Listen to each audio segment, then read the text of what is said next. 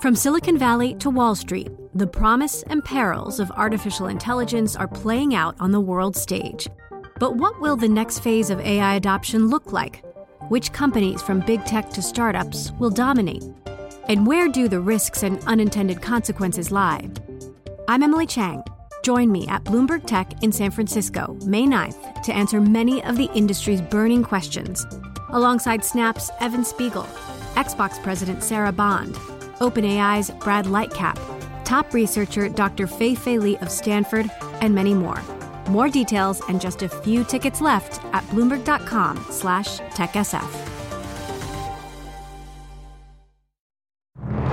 I want to stress from the outset that this pandemic is far from over. This is all about trust now and personal responsibility and just being careful and not being selfish. We need people to have faith that this vaccine is safe and that they should take it. The idea of an irreversible move was taken off the table. You can't do that when you have no idea where the virus is going to go.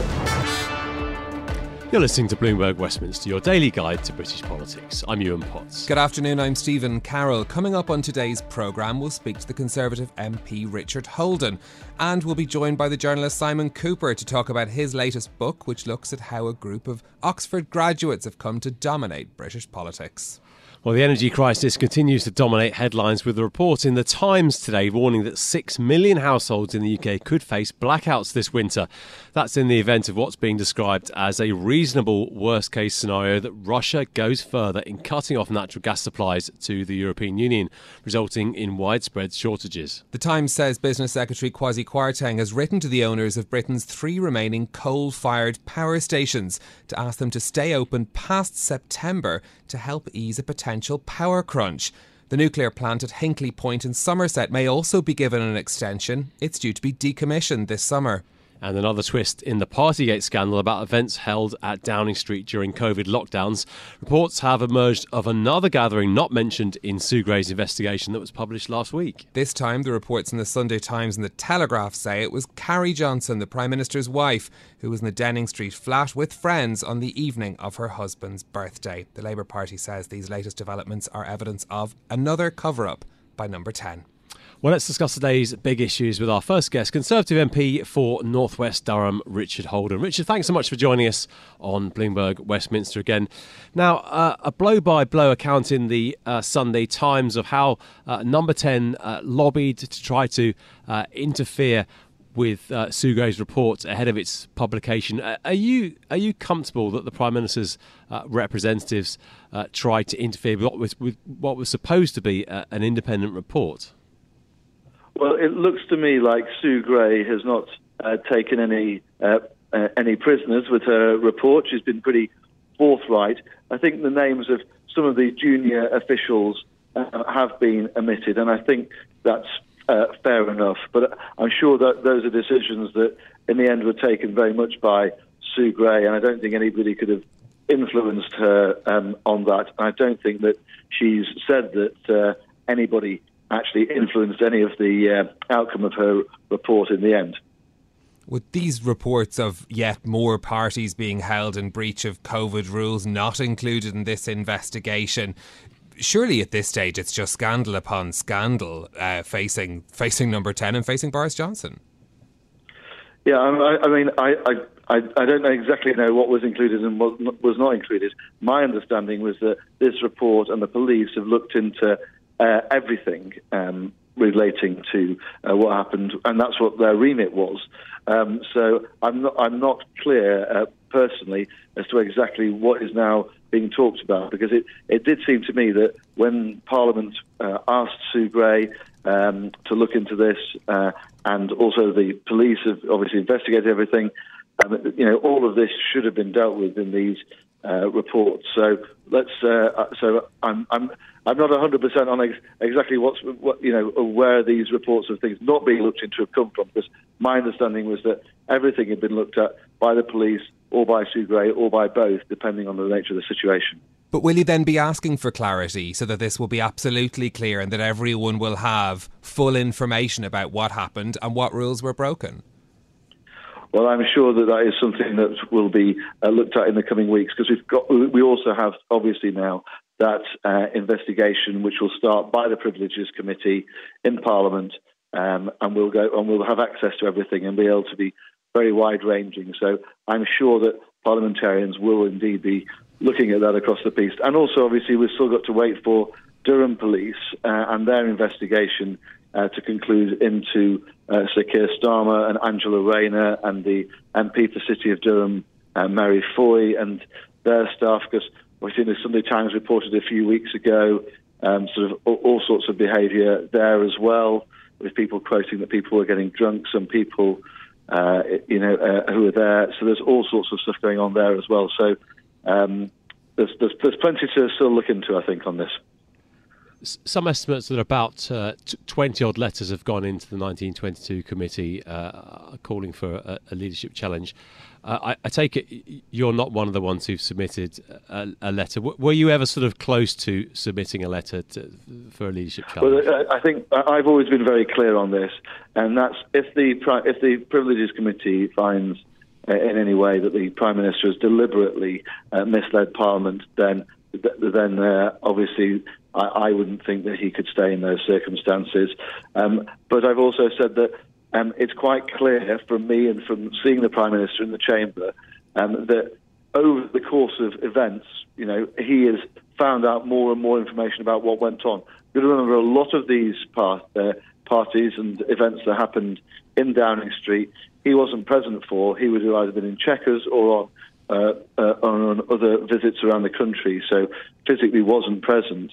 Uh, and I think that a lot of what's gone on clearly happened. And as the report said, there were failings uh, in leadership, but you know those are also failings in leadership in the civil service uh, as well. Uh, and the Prime Minister has had a massive clear out.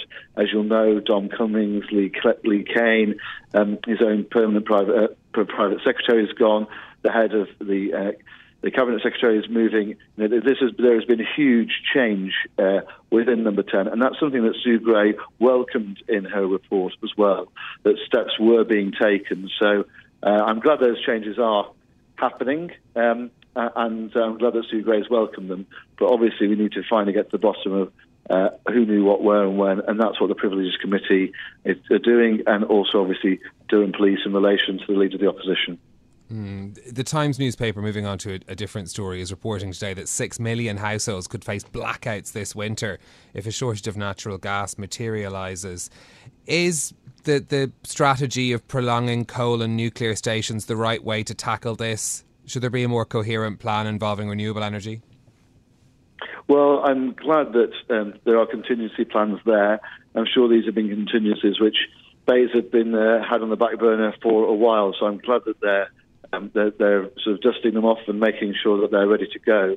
Um, obviously, while the um, situation of Russia's uh, illegal invasion of Ukraine continues, um, there is going to be pressure on global energy markets, uh, and particularly on the gas supply, and particularly on the price of oil.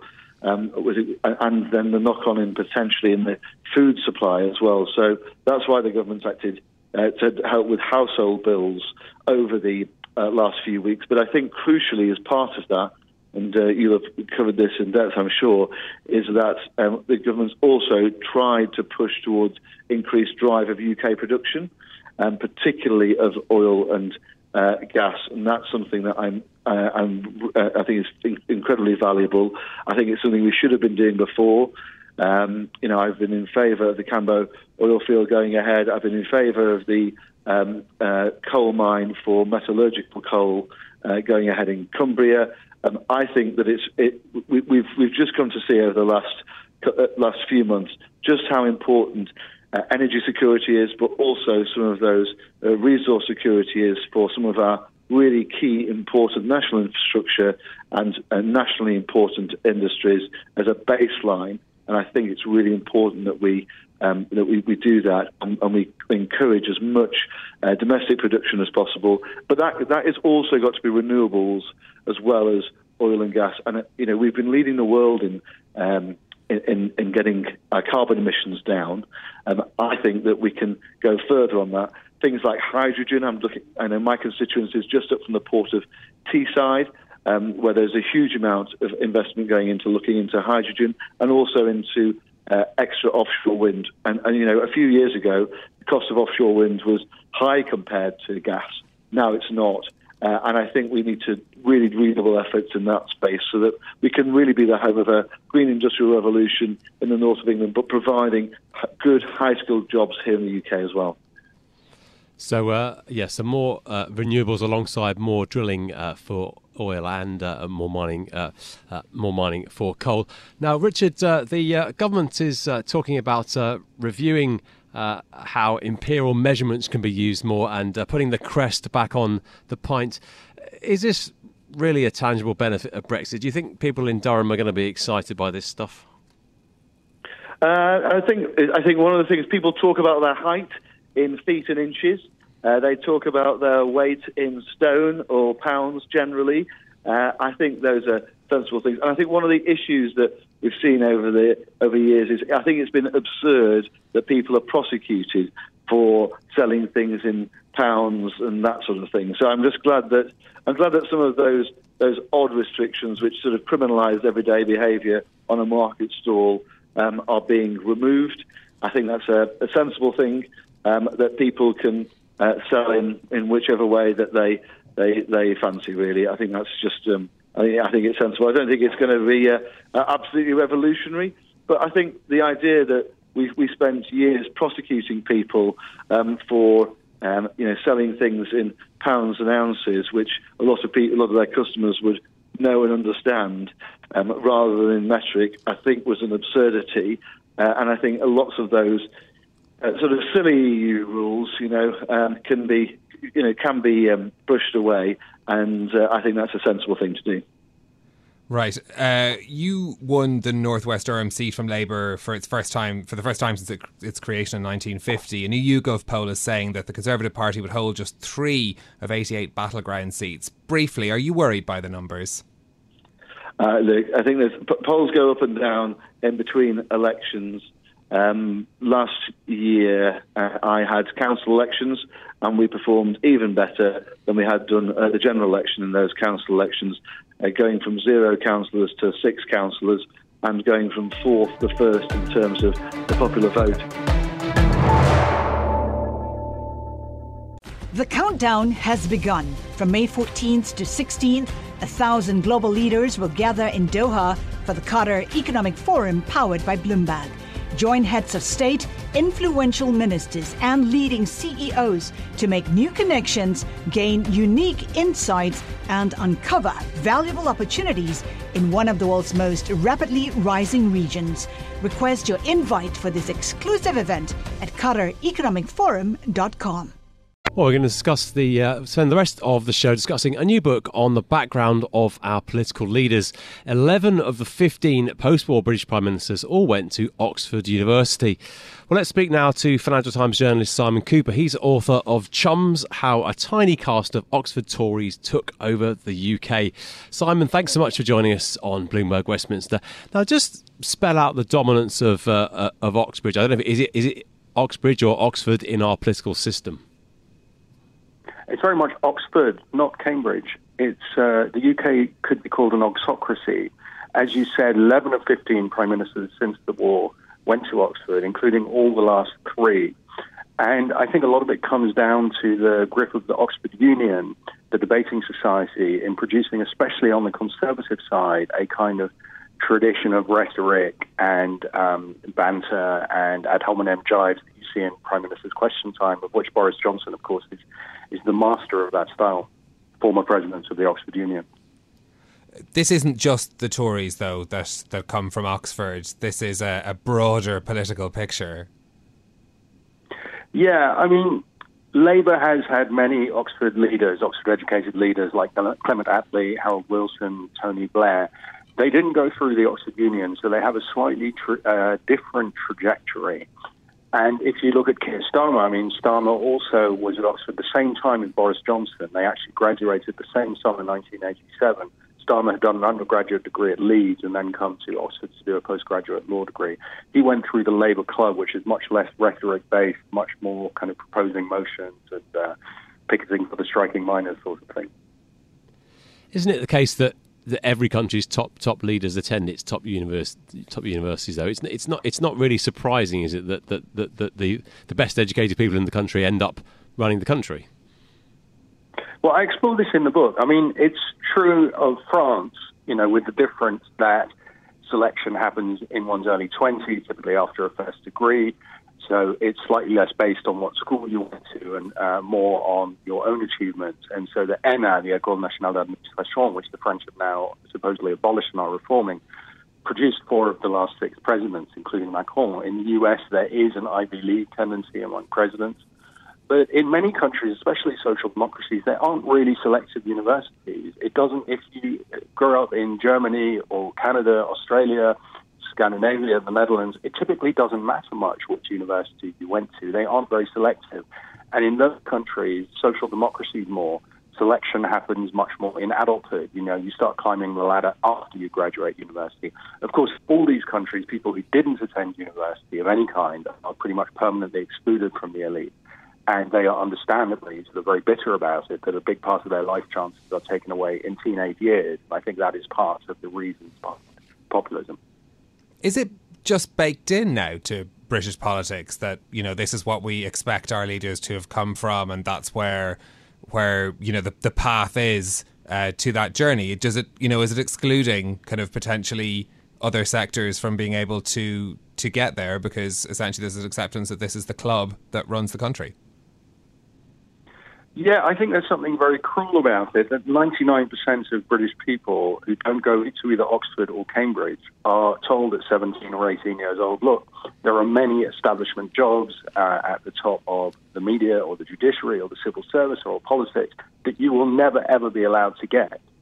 And there is a kind of uh, widespread deference among the population to people who went to Oxford. I mean, in the book, I try and demystify Oxford a bit and say it's not really all it's cracked up to be. A lot of it is about presentation and writing and speaking. But I think a lot of British people are educated in the idea that, particularly a man who went to Eton or a similar school and then Oxford, he is born to rule. So there's something about the Boris Johnson or David Cameron that they should be prime minister. It's rightfully theirs. I think that's a widespread British attitude. What was your experience of, of Oxford? You, you went you went there in the late eighties, and you were a boy from a comprehensive school, weren't you? How, how did you how did you find it?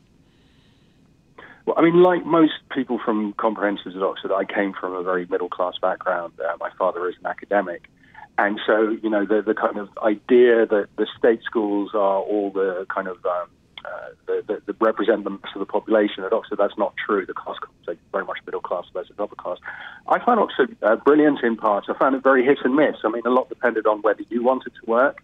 You know, if like Boris Johnson, you didn't particularly want to do any studying, you didn't have to. There was almost no pressure. I mean, his tutor joked that Boris rubbed along on zero hours a week.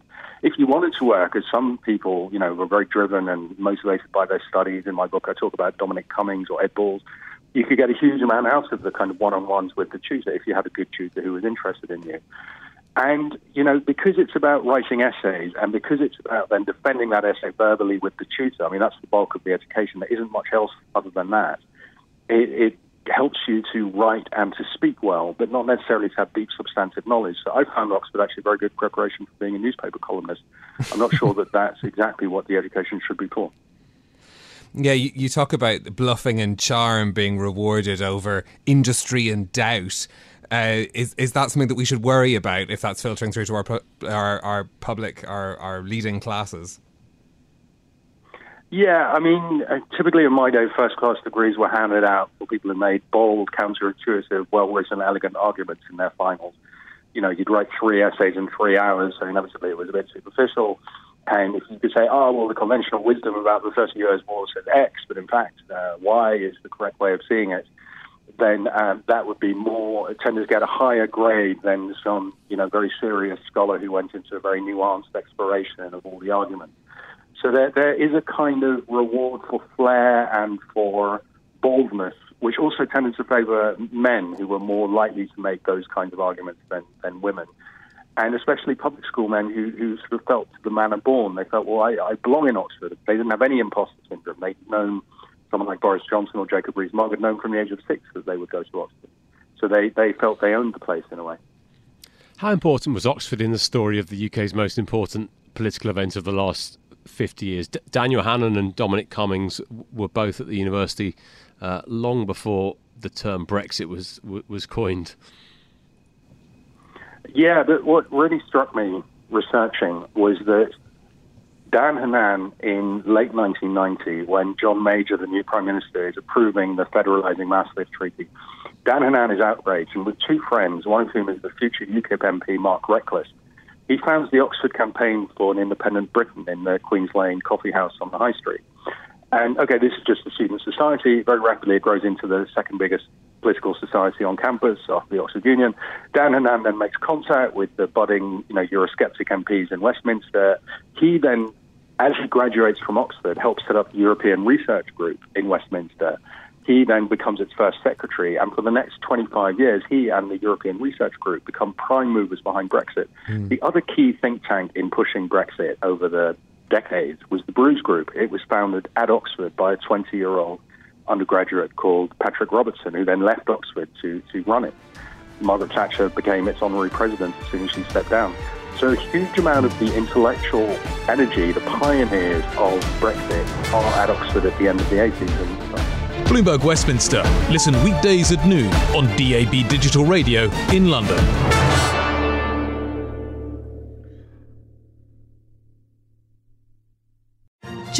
Bloomberg in San Francisco or virtually on May 7th for the Future Investor Data Powered Transformations. This 2024 event series will examine how data is not only playing a pivotal role in investment decisions, but serves as a driving force behind the construction of innovative, investable enterprises. This series is proudly sponsored by Invesco QQQ. Register at bloomberglive.com slash futureinvestor slash radio.